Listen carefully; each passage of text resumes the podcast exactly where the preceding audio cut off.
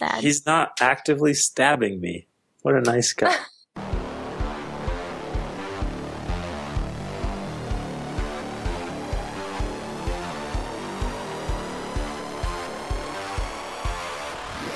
This episode is sponsored by Front End Masters. They have a terrific lineup of live courses you can attend either online or in person. They also have a terrific backlog of courses you can watch, including JavaScript the good parts, build web applications with Node.js, AngularJS in depth, and advanced JavaScript. You can go check them out at frontendmasters.com. This episode is sponsored by Hired.com. Every week on Hired, they run an auction where over a thousand tech companies in San Francisco, New York, and LA bid on JavaScript developers, providing them with salary and equity up front. The average JavaScript developer gets an average of 5 to 15 introductory offers and an average salary offer of $130,000 a year. Users can either accept an offer and go right into interviewing with the company or deny them without any continuing obligations. It's totally free for users, and when you're hired, they also give you a $1,000 bonus as a thank you for using them. But if you use the JavaScript Jabber link, you'll get a $2,000 bonus instead. Finally, if you're not looking for a job but know someone who is, you can refer them to Hired and get a $1,337 bonus if they accept a job. Go sign up at hired.com slash JavaScript Jabber. Let's face it, bookkeeping is hard, and it's not really what you're good at anyway. Bench.co is the online bookkeeping service that pairs you with a team of dedicated bookkeepers who use simple, elegant software to do your bookkeeping for you. Check it out at bench.co slash JavaScript Jabber for 20% off today. They focus on what matters most, and that's why they're there. Once again, that's bench.co slash JavaScript Jabber. This episode is sponsored by Rangle.io. Rangle's been working with Angular 2 for a long time and they are now putting together an eight hour, two day course designed to help Angular developers learn how to write apps in Angular 2. If you're looking to level up your JavaScript and Angular 2 skills, then go to rangle.io slash training and click on the link for Angular 2 training. If you're looking for other training in React or JavaScript, they also have that available at rangle.io slash training. Hey, everybody, and welcome to episode 219 of the JavaScript Jabber Show. This week on our panel, we have Jameson Dance. Hello, friends. Amy Knight. Hello. I'm Charles Max Wood from DevChat.tv. A quick shout out about Newbies Remote Conf coming up July 13th through 15th. Uh, you get tickets, it's online, so you can attend from anywhere. Uh, yeah. Amy, aren't you speaking at that? I am. Cool. And I'm also like, I don't know, I checked the website last week and I'm really excited about the other people speaking. yeah, it's a really solid lineup. I'm really excited. So this week, we're going to talk about what it takes to learn JavaScript in 2016. Yeah, so maybe um, some context for why I think this topic is interesting. I learned JavaScript not in 2016. It wasn't super long ago, but it, but it was several years ago. And I feel like when I learned it, there were a lot fewer things to learn about JavaScript, just the language itself, and also fewer things to learn about the ecosystem around JavaScript. Like Node wasn't a thing. It, it was basically like jQuery, and, and that was kind of it. And nowadays, the language itself is more complex. There's a lot more features. And then there's this whole gigantic pile of other stuff. Like you have to learn a framework. You have to learn all the frameworks, all the frameworks because you have to be able to pick one and know which one is right. And you have to learn Node and then you can run it on hardware. And then there's all this transpilation stuff and all this tooling around it. And it just feels like it's way larger than, than when I learned it. And I don't know what that experience is like for someone who's brand new to it, but I, I assume that it's kind of intimidating because there's so much stuff. Whereas before you could just kind of learn the semantics and syntax of the language and then the rest of it would get added over time as the community evolved. Does that make sense?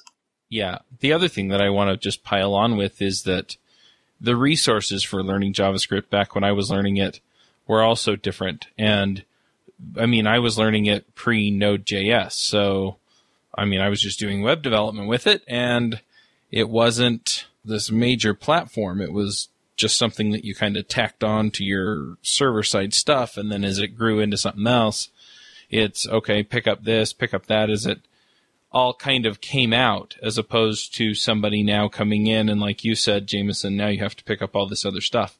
But beyond that, we have people coming in from boot camps. We have people coming in from, I mean, even from CS degrees where they may or may not teach them JavaScript.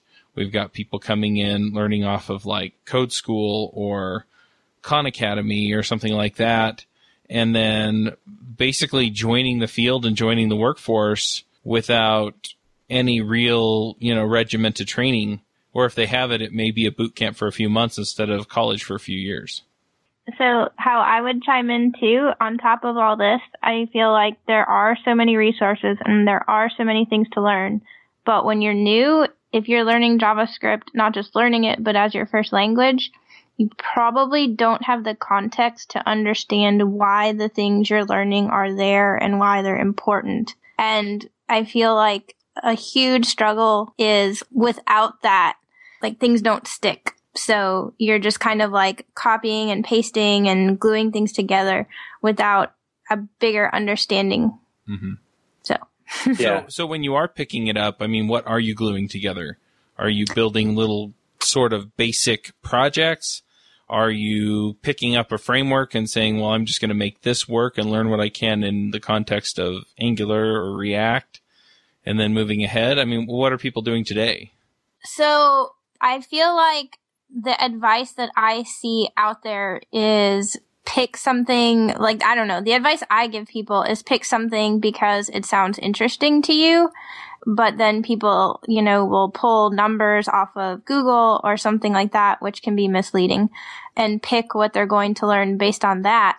But still, it's like, I don't know, there is no like clear black and white answer of how you get the experience to get the context to know you know, why you're using what you're using. I don't know where you get that from other than just experience and struggling through it. And you're, you're just building like, to answer your question, even in just like Node or Express or something like a basic to do app that hooks up to Mongo or hooks up to Firebase and, you know, renders some stuff on a page and maybe you have some animations, but I don't know, until you get to like a big project, it's really hard to see why you're doing what you're doing.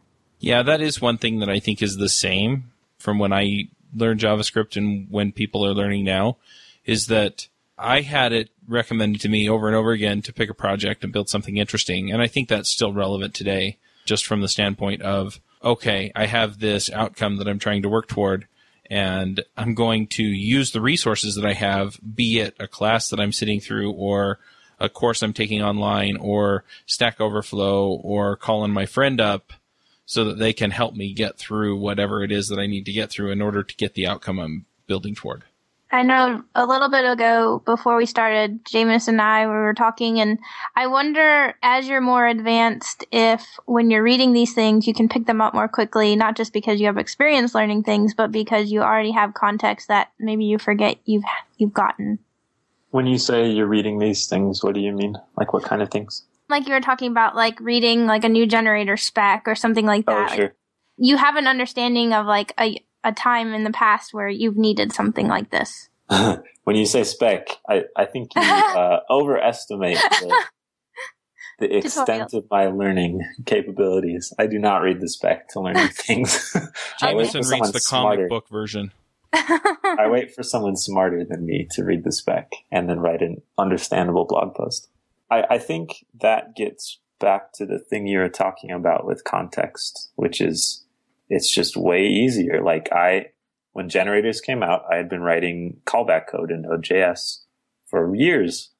And so it was pretty clear when the way I came to them was as a way of writing better asynchronous code that you can use them for a lot of other stuff. But, but it was really clear like, oh, this will make my life better in this one particular way. So I had a, concrete motivation for why I wanted to learn them and understand them. And that helped a lot. I, I, had also seen stuff like there are things kind of like generators in other languages, like Python. I'm not a Python programmer, but I think I've, I've just Googled enough to see something that kind of looks like that.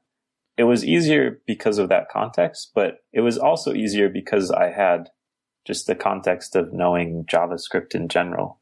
Like if someone is new to programming or new to JavaScript, and they're trying to learn generators, I think it's a lot harder because like there's all this example code, right? And all the example code is supposed to be really easy to understand except the generator part. And the example code illustrates how generators work.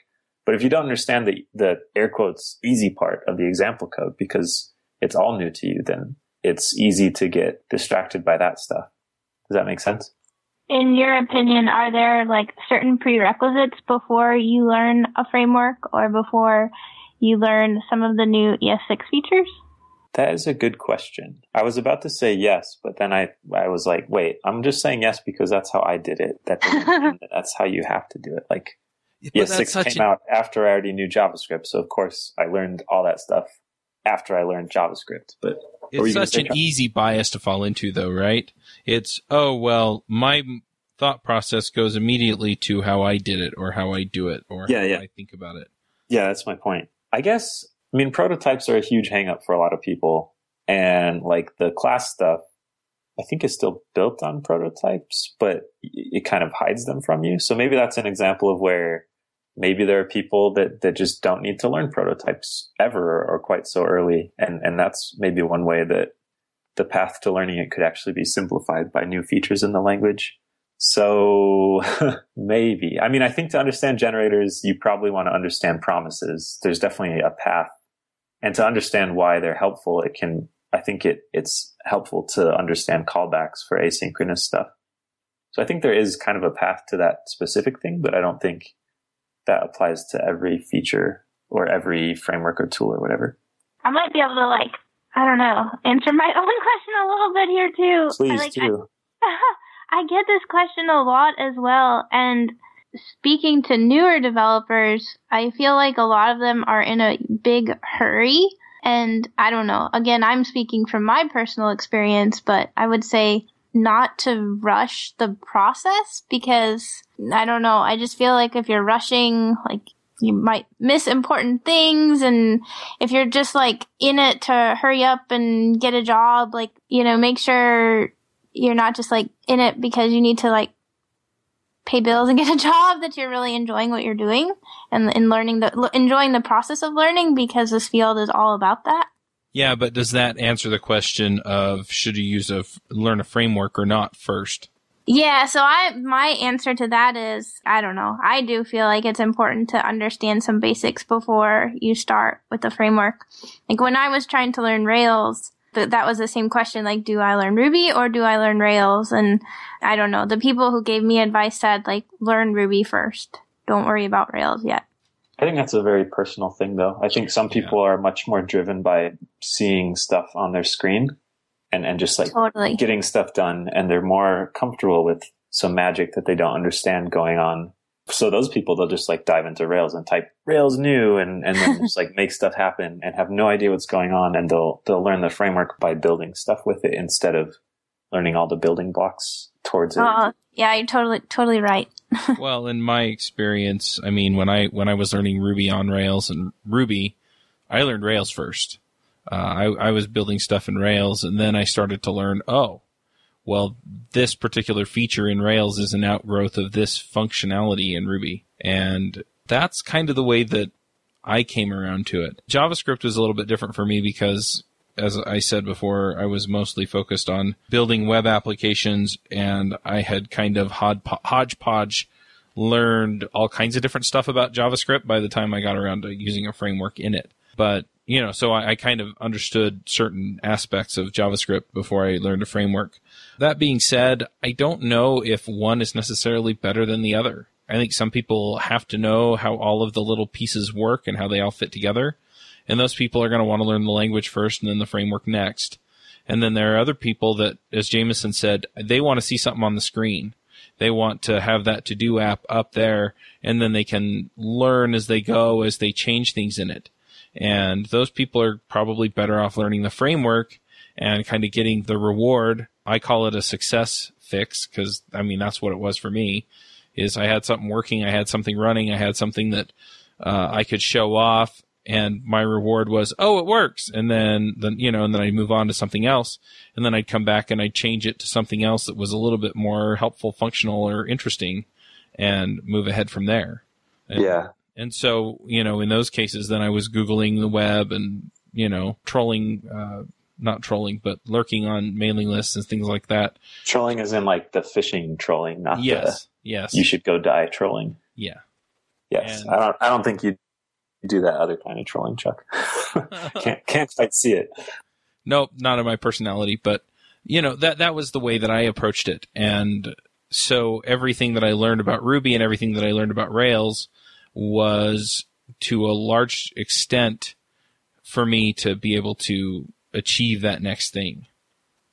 And I also think it's fair to say that those approaches have different trade offs. I'm very much the, I have to, I, I want to know how every underlying thing works.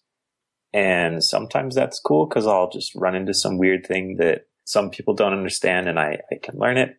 And sometimes it makes it really hard to learn new things because I just do a depth first search of the language and then I get down to some like nitty gritty, totally esoteric corner case that has no bearing on my ability to get stuff done. But I like, like, what does this line do? What does this line do? What does this line do? And keep like diving down the stack trace until I end up somewhere that's not super useful. So Jameson reads bytecodes, just so you know. Yeah, that's how I end up in weird places on Wikipedia when I just like follow links instead of trying to learn the things that I'm capable of learning right now and recognizing that understanding will come over time, I guess. The, yep. thing, the thing that I find that's interesting though is that there are a lot of courses that are also tailored around that. And so some of the courses start you at basic Ruby and then build you up to, to where you're building a Rails app. And others of them, they're like, look, a lot of this is magic and we'll get to it later and they start at the top with Rails and work their way down. And it's just it's just interesting the different approaches that people take. It reminds me of learning math in school. Like they always start with the thing beneath the abstraction. Like when you learn mm-hmm. calculus, they'll make you do it the slow, crappy way that no one does it. And yeah, then, with summations. yeah, and then, and then, they're like, now that you know how it works, here's how you actually do it. Here's and how you do a derivative. Yep. Yeah, it's like building up from principles, which I don't know that that motivates me that, that much in calculus. It's funny that it motivates me that way in, in programming. Yeah, and I have to say that in calculus, I didn't even get why we were doing what we were doing until after I had mastered the top level concept that they were trying to build us up to. Yeah. And then it was like it was like, oh, oh, that's what they were doing. Oh, that all makes sense now. Yeah, it was like just that it was poorly explained. This is just a natural extension of this other thing. Yeah, it's like the context thing Amy was talking about. Yep, like uh, you know, when I was in college, I did not pay that much attention to like my math courses, and now as a developer, I'm like actually really interested in going back and taking some of them because I feel like I have the context to know why certain things were important. Well, and sure. that's that's the difference too between the new people and the experienced people. And I think this is something that you've been driving at, Amy, is that as experienced people, we kind of can immediately, without even really knowing why, we can drive to the center of something and go, yeah, this is the core of what's important. And these other things are interesting details that may or may not be interesting depending on what problem I'm solving. And with, with newer people, they don't have the experience to necessarily recognize those patterns yet. Again, though, I think that can cut both ways. I've seen, and this has happened to me personally too, I've seen people who are experienced who they see something that kind of looks like a thing they have they had experience with before and they hated the thing they used before. So they see this new thing and they're like, "Oh, it sucks because it reminds me of this this old thing that I that I hated." When I mean when React first came out, everyone hated the JSX syntax because it reminded them of XML and then people had bad associations with XML and Java and there's just this collective shudder and then the same thing with like on-click handlers in, in React components or in Angular or something. It reminds people of the bad old days of uh, just sticking those in your HTML in the web. And because of those associations of the experience people had, it took them, I think for some people, it took them longer to recognize, no, this is actually different. It's better because of, of these reasons, because experience led them to have this knee jerk reaction. So experience can help you evaluate things, but it can also make it harder because you, you can, like you said, Chuck, you, you can look at something and, and see this is the core of it. This is what's important. But you can also be wrong when you're doing that. And you say the core of React is this weird XML syntax that I hate. So React sucks. And then you, you miss something that's cool or that, I mean, that same thing applies to every tool or framework. That's true. I think one other example is when I moved uh, from Ruby to doing a little bit more JavaScript. I expected prototypes to act more or less like classes. And they more or less don't. They, they kind of do in some ways, but the differences were nuanced enough to where it really threw me for a loop when it wasn't what I expected it to be. Yeah, because you, you learned the, to me, insane Ruby class system because I don't understand it that well, but it just looks Byzantine and complex and, and frightening. But that was like comfortable to you. So prototypes, you expected to work like that. Is that kind of what you're saying? Yeah. And so it, it definitely sometimes, you know, experiences a curse just in the sense of you continue to beat your head against the wall trying to make it fit your expectations instead of realizing that it's not going to fit your expectations because it's really different. Yeah, it's it's like you hear this kind of tired startup mythology sometimes about how back when we first started this company, we didn't know what was impossible. And so we did it. Whereas if we knew everything we knew today, and maybe we would have never started it, that gets trotted out a lot. But I think it does apply to programming stuff too. Sometimes not knowing, uh, sometimes having fresh eyes can be a benefit, I guess. And you can get those fresh eyes through either just not having experience, or you can also put yourself in that place as an experienced developer, which seems like a good way to approach things, I guess. Yep. So another question I have for you guys is because you're more experienced, how do you choose what you want to learn? Do you just base it off of what you're really interested in? Do you pull job numbers and, and try to see, or maybe just advice to other people like trying to get a job? What would you say should be their criteria for what they learn? I'll let Jameson go first on this. Listen, I'm an early adopter. I had a Linkin Park CD before all my friends growing up in middle school, so uh, So- you, can, say So- I'm pretty good. That, that's the ultimate trends. example right there, the Linkin Park Yeah, CD. that's that's my resume. I guess like okay, so then building on that question, like I've heard multiple people say do not learn Elm as a newer developer. Would you and you're a big fan of Elm, so what is your take on that? I say learn what you're interested in. Cool. Elm is is a fine thing to learn as a new developer. You would then probably eventually come to learn JavaScript and like pull your hair out at the complexities in the language because Elm is pretty ruthless about eliminating those. um, but I don't I don't think that's a bad thing. I can no longer bite my tongue. Because this Oh. is the conversation that I have with people a lot, right? Where they go to a boot camp to learn Ruby, for example, and then they're saying, "Well, I looked at all these numbers, and it looks like uh, the percentage of programmers out there doing Ruby is declining, and the percentage of programmers out there doing JavaScript is growing." And it's like, okay, so relative to each other, JavaScript is becoming more more popular more quickly than Ruby, is what I'm reading into it. But the ultimate truth is, is that if I go look in the Ruby community, I'll find, I find that that community is growing as well. It's just relative to the number of programmers coming into the field, not as many of them are picking Ruby as the technology stack that they're going to work in. And they're like, but I really like Ruby and there's some things about JavaScript I can't stand. And then there are others, you know, that are obviously saying the other, the other thing, you know, it's like JavaScript's just so fascinating. Why would anyone learn anything else? And I want to echo what Jameson said and just, you know, learn what you're interested in. Because with most of these technologies, especially if they ever have been popular, there's plenty of work out there. And so if your primary concern is, can I get a job doing this? The answer is probably. So then what it comes down to is, well, what's the next most important thing to you? And in a lot of cases, that's this technology makes me happy. In other cases, it's, I want to work on these kinds of social causes or I want to work on some of these other areas of concern. And because of that, you want to pick your technology or pick whatever it is you're going to go into based on whatever those fulfillment factors are for you. So if Ruby makes you happy, then do Ruby. If JavaScript makes you happy, do JavaScript. If Erlang makes you happy, do Erlang. If Haskell's it, do Haskell. Lisp, whatever. You know, some of these languages, I don't know very many companies that use Lisp in production, but there are a lot of them that use Clojure. And if you know, if you want something close, I mean, Clojure is close and interesting. So you have all of these options. So yeah, would you tell people to learn Elm? Well, if that's what they wanted to do, I'm, I agree with Jameson. Yeah, go learn Elm because there are companies out there using it, and there's plenty of work out there for people who understand the way that Elm works.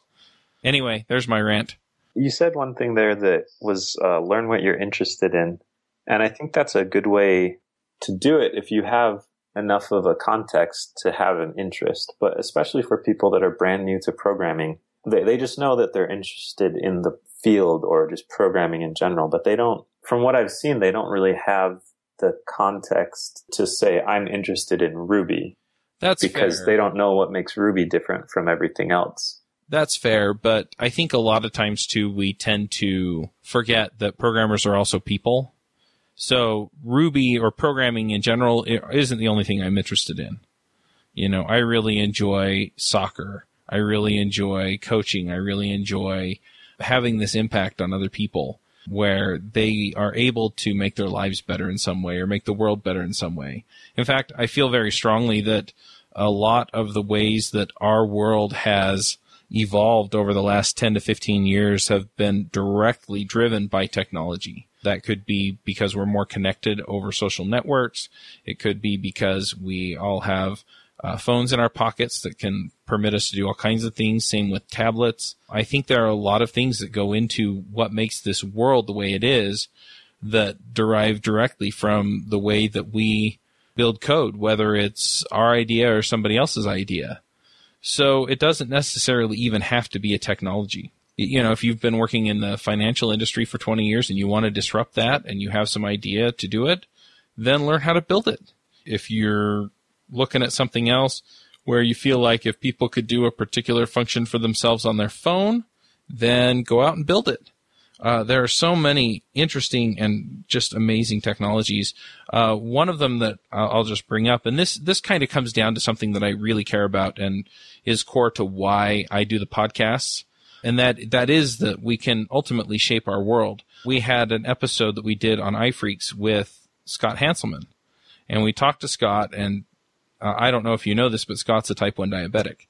And we had a long talk about basically systems that, and he's built and experimented with several that allow a diabetic to control their insulin intake. And some of these systems get fairly close to making it automatic.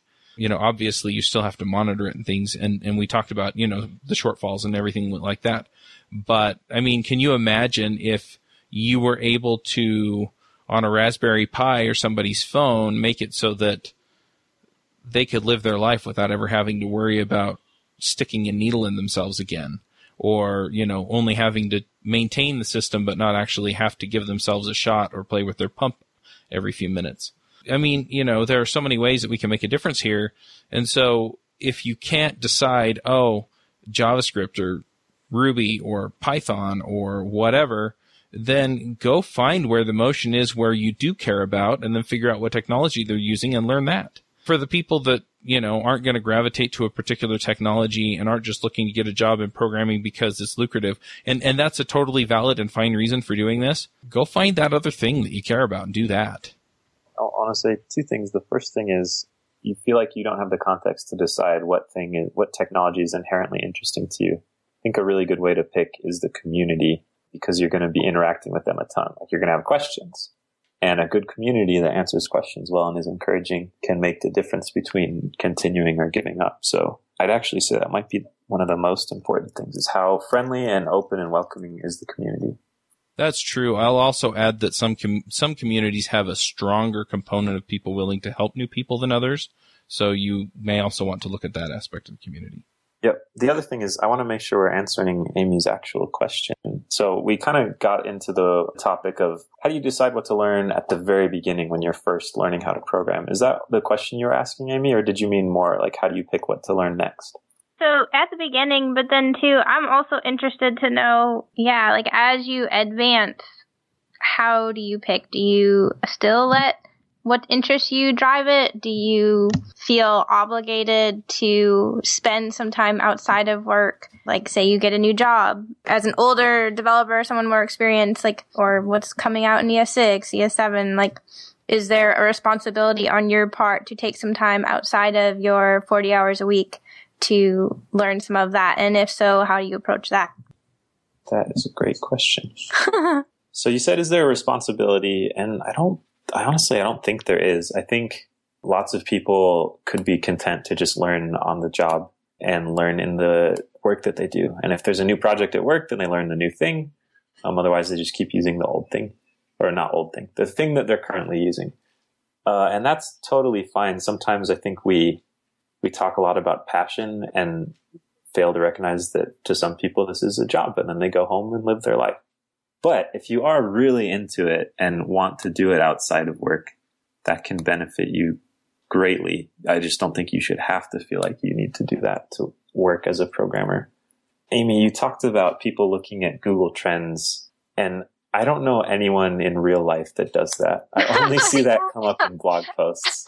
I know. I feel like it is just in blog posts. Like you should learn this because yeah, it's say you, this. You find the trend that supports your blog post, and then you write a blog post about how popular that thing is. And that's yeah. I, I don't know. It just seems like such a cold, mechanical way to dictate yeah. what you're going to do with your life. It's because we're programmers and we need numbers to back yeah, that, that's true. Uh, the other thing is, is that you know, there are a lot of people too that have other things that kind of drive what they're living for and what they're doing. Um, I found this a lot with the remote conferences. There were a lot of people that have emailed me over the last year and have said, I really appreciate the remote conferences because I can't travel. And, you know, that's something that I sort of just took for granted, but because I can travel, but they have life circumstances with a significant other or a parent or a child that they can't leave at home with somebody else and they have to take care of them. And so in a lot of cases, you know, are they obligated to keep up even though they have all of these other responsibilities at home that, you know, other people don't? And the answer is obviously no. So I think really it just comes down to what people want to get out of their programming. And if it's a paycheck, then it's a paycheck. And if it's, hey, I, I really want to understand these other things, then yeah, go learn it. And if it, if it hits your passion, then great. And if not, then go do what you're passionate about in your spare time. And that can be anything you want it to be. So we, we talked about the first part a little bit about kind of what's your obligation as a developer to keep up. And I feel like Chuck and I both kind of fell on the same page, but I want to hear what you have to say about that, Amy. And maybe we can talk about the second part about how do you figure out what to learn next as a, an experienced developer? Um, so like for me as somebody coming in, I do feel like maybe I'm comfortable saying this because I do enjoy doing it a little bit on my own. Maybe a little bit is an understatement, but you're, I you're do pretty enjoy fanatical about it. I'll say. I think yes, that's I not an understatement. like I do enjoy digging into this stuff on my own, so maybe that, you know, biases me into being comfortable with saying this, but like I do feel like it's your responsibility to do some stuff out of work. I think I also say that because when you're junior and you're getting a job, you have nothing to prove. People are like gambling on you, so I don't know. It's my personality, but I also feel like a sense of obligation to take some time on my own to dig into whatever like is being whatever technologies are used at you know my job. So yeah, I do feel there's an obligation. Maybe that obligation goes away as you get more advanced. In my opinion, again, maybe that's not the case at all, but that's interesting. So I definitely agree in some ways with you, Amy. In the first place, basically if you're new and somebody's taking a chance on you, I don't know that that obligates you necessarily to spend the extra time. But if that's what you have to do in order to be able to do your job, then I think that's what obligates you because they are paying you to provide them with a certain outcome. And if you can't provide them with that certain outcome, then you're not being fair to them as an employer. Yep. Yep. Yeah. Um, so maybe that maybe that's more the like the gist of it. Yeah.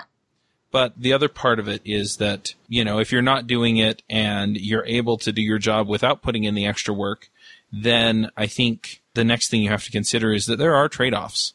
I mean, people want people with a certain level of experience and they want people that have a certain, I mean, if, if I have the option of hiring the passionate person or the not passionate person, I'm going to hire the passionate person and there's just no way around it. So if you're not excited about coding, and you're not consistently, you know, pushing yourself to learn, and I see somebody else who is doing that, then I'm probably going to hire them, even if they aren't at the level that you are. So there's a certain trade off to it as well.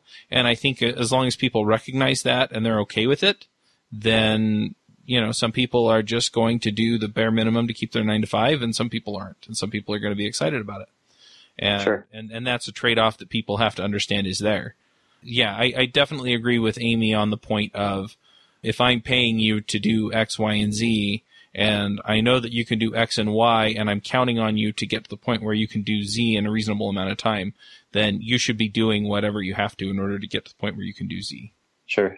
Um, I want to talk about the second part of Amy's question, which is how do you decide what to learn next, given that you already have kind of a base of knowledge? And I was thinking about this, and I think there are I think I have two kind of axes that I evaluate stuff on. I've never really defined it this formally, but thinking about it, this I see this in common with all the tech I've learned.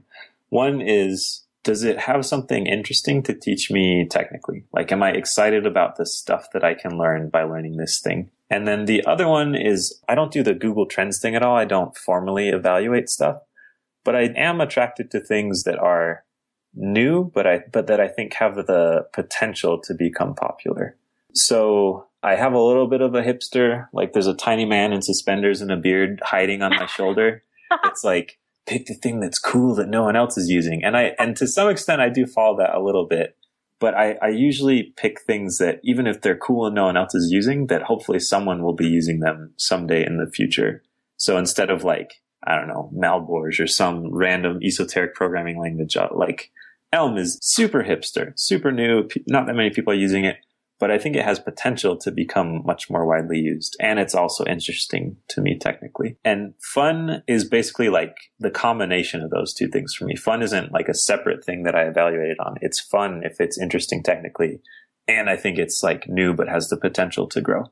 Yeah, and see, for me, I, I definitely get you on the part of what am I going to learn from this? Like, how, how is this going to challenge me? How is this going to push me and make me grow? How am I going to benefit from knowing this, not even necessarily from the standpoint of can I get a better job or can I get further down the road in my career, but even just, you know, how does this expand my mind? Uh, am I going to enjoy learning the lessons it has to teach me? And that's a lot in common with what you were talking about, Jameson. The other part of it for me, though, is what can I do with this? I really like outcomes and I really like winning. And so if I can learn a technology, say some mobile technology like NativeScript, React Native, or Swift, and then it's now I can build cool mobile apps. Or, you know, whether it's Angular and then I can build single page apps or I can build better web enabled apps or this could make my website five times faster and that would be way cool. You know, so I have this outcome that I can get from it that I kind of aspire to. That also drives me in the technology that I learn. But I have almost never learned a technology where I learned it thinking, yeah, this is going to help me get my next job. Yeah, I haven't either. I've I've been lucky enough that the things that I've picked to learn have turned out to be helpful for for getting a job or using in work, but I haven't picked stuff because of the future earning potential that directly. Like I feel like if it's something I'm interested in and it teaches me stuff, then the earning potential kind of comes from that. Amy, I feel like you discount your experience a lot. Like you always preface everything with, oh, I'm so new. Like you're not that new. You've been programming for years now.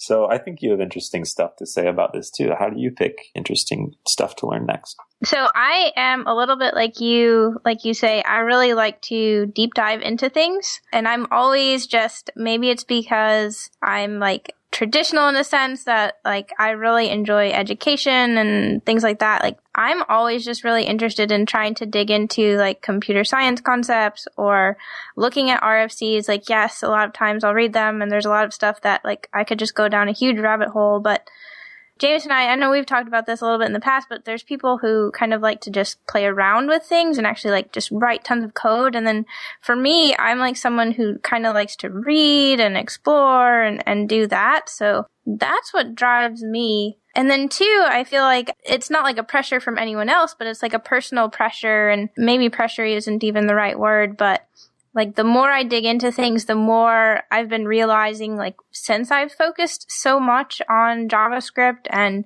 you know, Ruby for a while, like there are so many aspects of programming that like I haven't experienced yet. And so I'm just like at the point where I still really, really enjoy JavaScript, but I'm really interested in like digging into other programming languages, whether it be just like Elm for now to explore more functional concepts. But I don't know. There's like, like a lot of concepts in Go that I've really been interested in lately. So I don't know. That's where I am. Cool.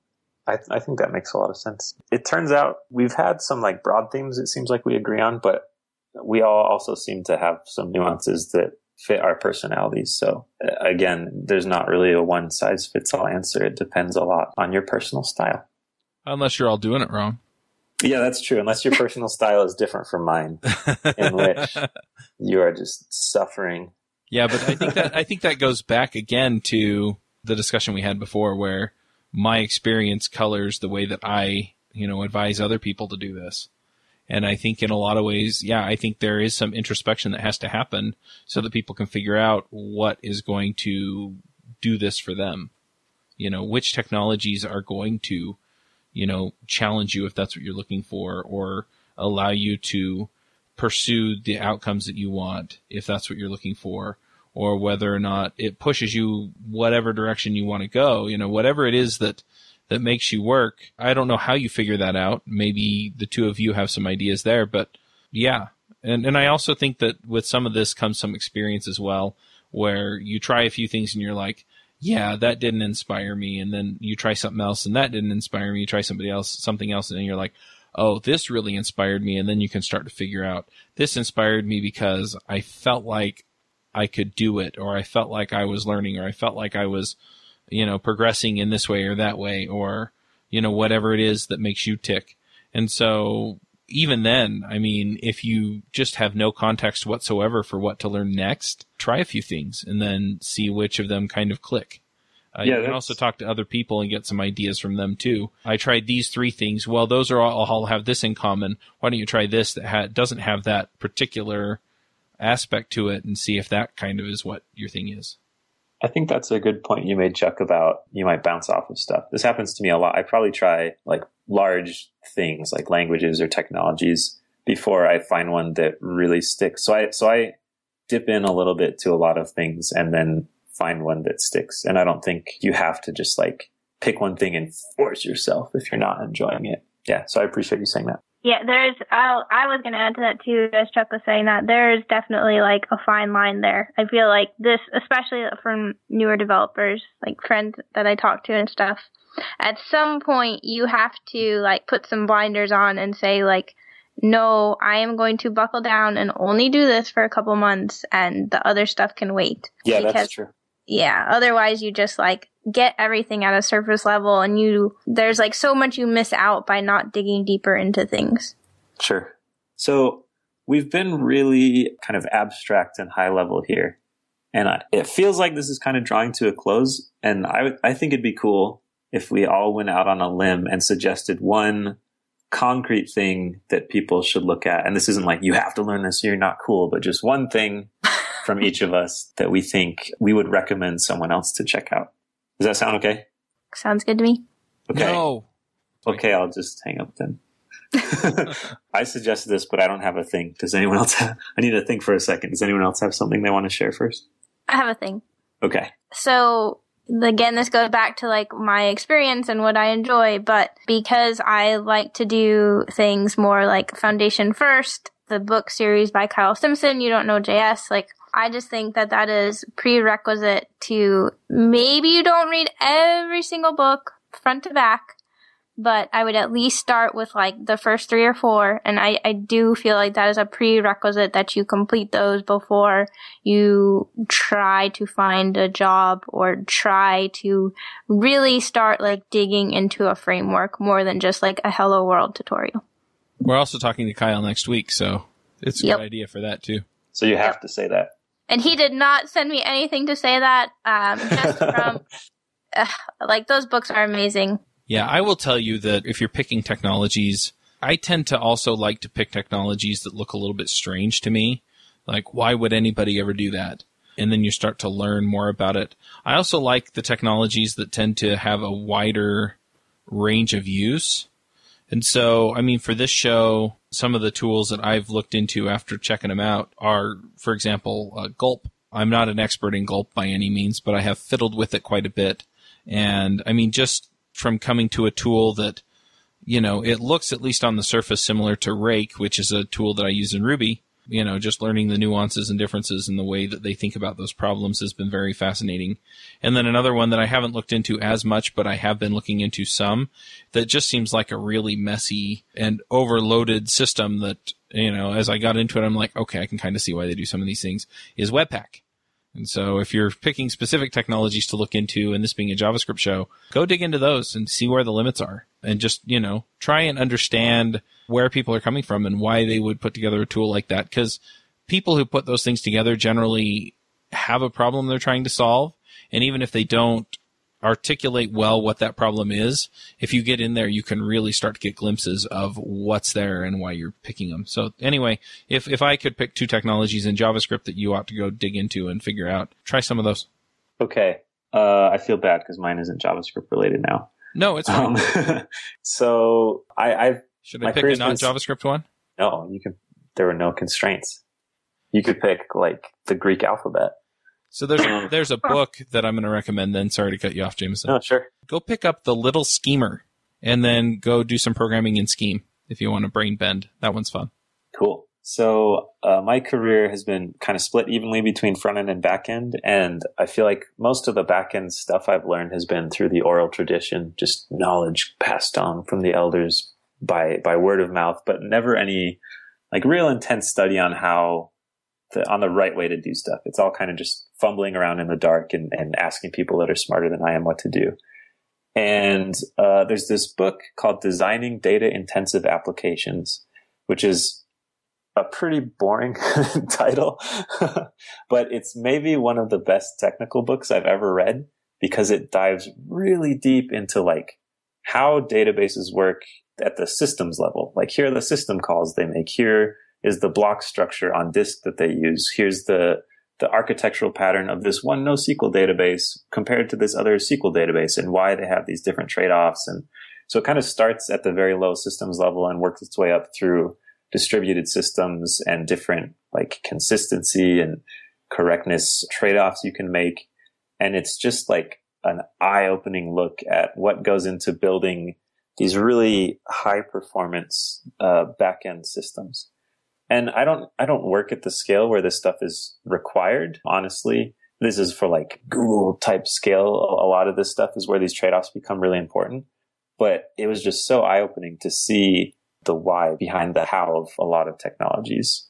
And uh, yeah, so so that expanded my brain in a pretty big way. Designing data intensive applications. That's my my recommendation for a technology related thing to look at. Also on my list of things to do. It's so good. It sounds awesome. It's really well written. The the guy who wrote it, I think he was one of the developers of Kafka. He- He's got some affiliation with it, I think. You don't Okay. know DBs. Yeah, yeah. Cool. All right. Well, with that, should we get to picks? Sounds Sure. good to me. All right, Jameson, what are your picks? I have, uh, let's call them four. So my first pick is a blog post called Accidentally Non-Blocking. And this is another, this is kind of a low level, like systems level blog post. I don't know a ton about this stuff and it's so far below the abstraction layers that I normally work that I, I think it's interesting to read this stuff. It's about just this detailed, it's kind of like a detective story into how this one chunk of a program works. I love these kind of technical write ups. Uh, it's about this person using this really kind of intense systems tool to inspect what their program is doing. And this one quote was pretty rad, so I'm going to read it. I really like using Ktrace to inspect programs. It's somewhat primitive to be sure, but unlike source review, it can be difficult to, to understand the programmer's intentions. However, my CPU doesn't execute intentions, it executes instructions. So it's just like using this thing to figure out what the CPU is doing when it runs this program. It's, it's a cool read. My other pick is a framework called Choo. It's by this guy I met at Web Rebels last week called, I think his name is Joshua. And it's basically a port of the Elm architecture to JavaScript. And this has been done in other ways, but this is kind of a much more direct port of it than things like Redux, which are pretty inspired by it, but not like a one to one port of it. So this is a cool experiment to see how you can take cool ideas from Elm and apply them to JavaScript. Um, and then my third pick is just the Web Rebels conference. It's a JavaScript and kind of web development related conference in Oslo. And I was there last week and it was amazing. It had such good talks, like some of the best talks I've ever seen. Uh, one of my favorites was by a woman named Mariko Kosaka. And she talked about the history of typography and used it as a lens to look at the history of computing. It turns out a ton of stuff in computing happened because people were trying to figure out how to make fonts render well on computers. That might have been my favorite talk I've ever seen. It was really good. And then my last pick is just a toot my own horn pick, React Rally. It's a conference about React in Salt Lake City in August. We have our speaker lineup announced and I'm really excited for them. I, I'm genuinely excited for every single talk. If you Google React Rally or go to reactrally.com, you'll see the, the lineup and be able to buy tickets. I'd love to see you there. Those are my picks. Awesome. Amy, what are your picks? I have two. It's been a while since I had like a new bar that I was excited about. So that's my first pick. They're made in Tennessee, so because I'm from the South, they're like especially awesome. Uh, but they're called Grab the Gold, and they taste really, really, really good. So. Oh, you mean food bar? Okay. Yeah, yeah, not bar like that Got kind it. of bar. uh, how could I do that when I'm such a health nut? Uh, oh, these are so good. I always say that every time, but these are really good. Anyways, programming pick. So it was like kind of reaching through all of these different things that I have in my list, and this one felt really fitting for today. But it is a GitHub repo by Rockbot. It's called Node for Beginners. And I think like one cool thing that sets this one apart from a lot of the other um, repos that are just like, you know, here are a million tutorials. She has this one. Um, there's a column there that ranks it by level of difficulty. So I think this would be valuable because a lot of times I feel like I'll invest you know, a night or something starting a book and be like, oh, this is like, you know, either way too deep or this is like way not deep enough. So maybe that will be valuable for someone. And that is it for me. All right. I've got a couple of picks. The first one is a book. It is by Rory Vaden. It's called Procrastinate on Purpose. And uh, it's all I like it already. It's all about prioritization and doing the, the right things at the right times a lot of people ask me regarding freelancing and entrepreneurship about balance, and he basically calls out balance is a myth, and then he talks about why, and he has a really great metaphor for how you take time from one bucket and put it in another. And anyway, it's it's super good so far. I'm not finished with it yet, but I am really enjoying it. And I've heard a couple of interviews that he's done on podcasts, and they have been terrific. So yeah, so I'm definitely going to pick it. And yeah, the idea behind it in a lot of cases is that you put some things off so that you can take care of what's important now and then you can reprioritize and you know then you put some things off in that area of life to prioritize another area of life. Anyway, I really really have liked the book. I'm also going to pick a couple of self-serving picks. Uh, if you're a new person, uh, newbies remote conf, like I said before, coming up in July, July 13th through 15th. I'm also writing a book on how to find a programming job. It's called Get a Coder Job, and you can find that at getacoderjob.com.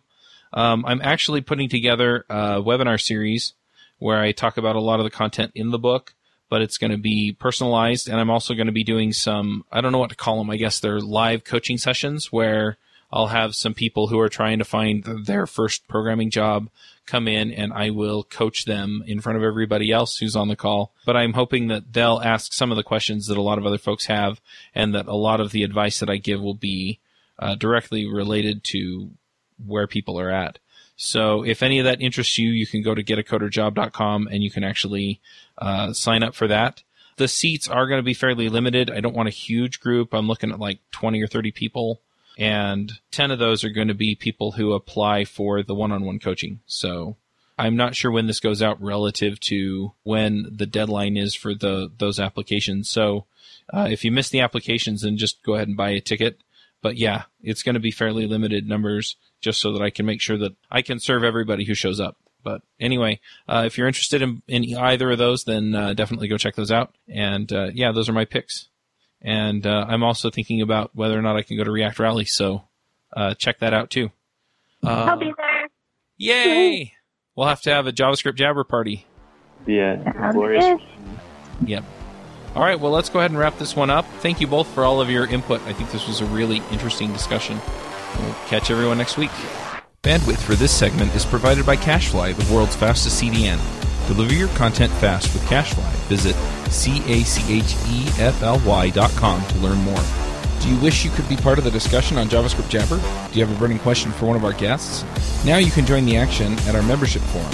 You can sign up at javascriptjabber.com slash jabber, and there you can join discussions with the regular panelists and our guests.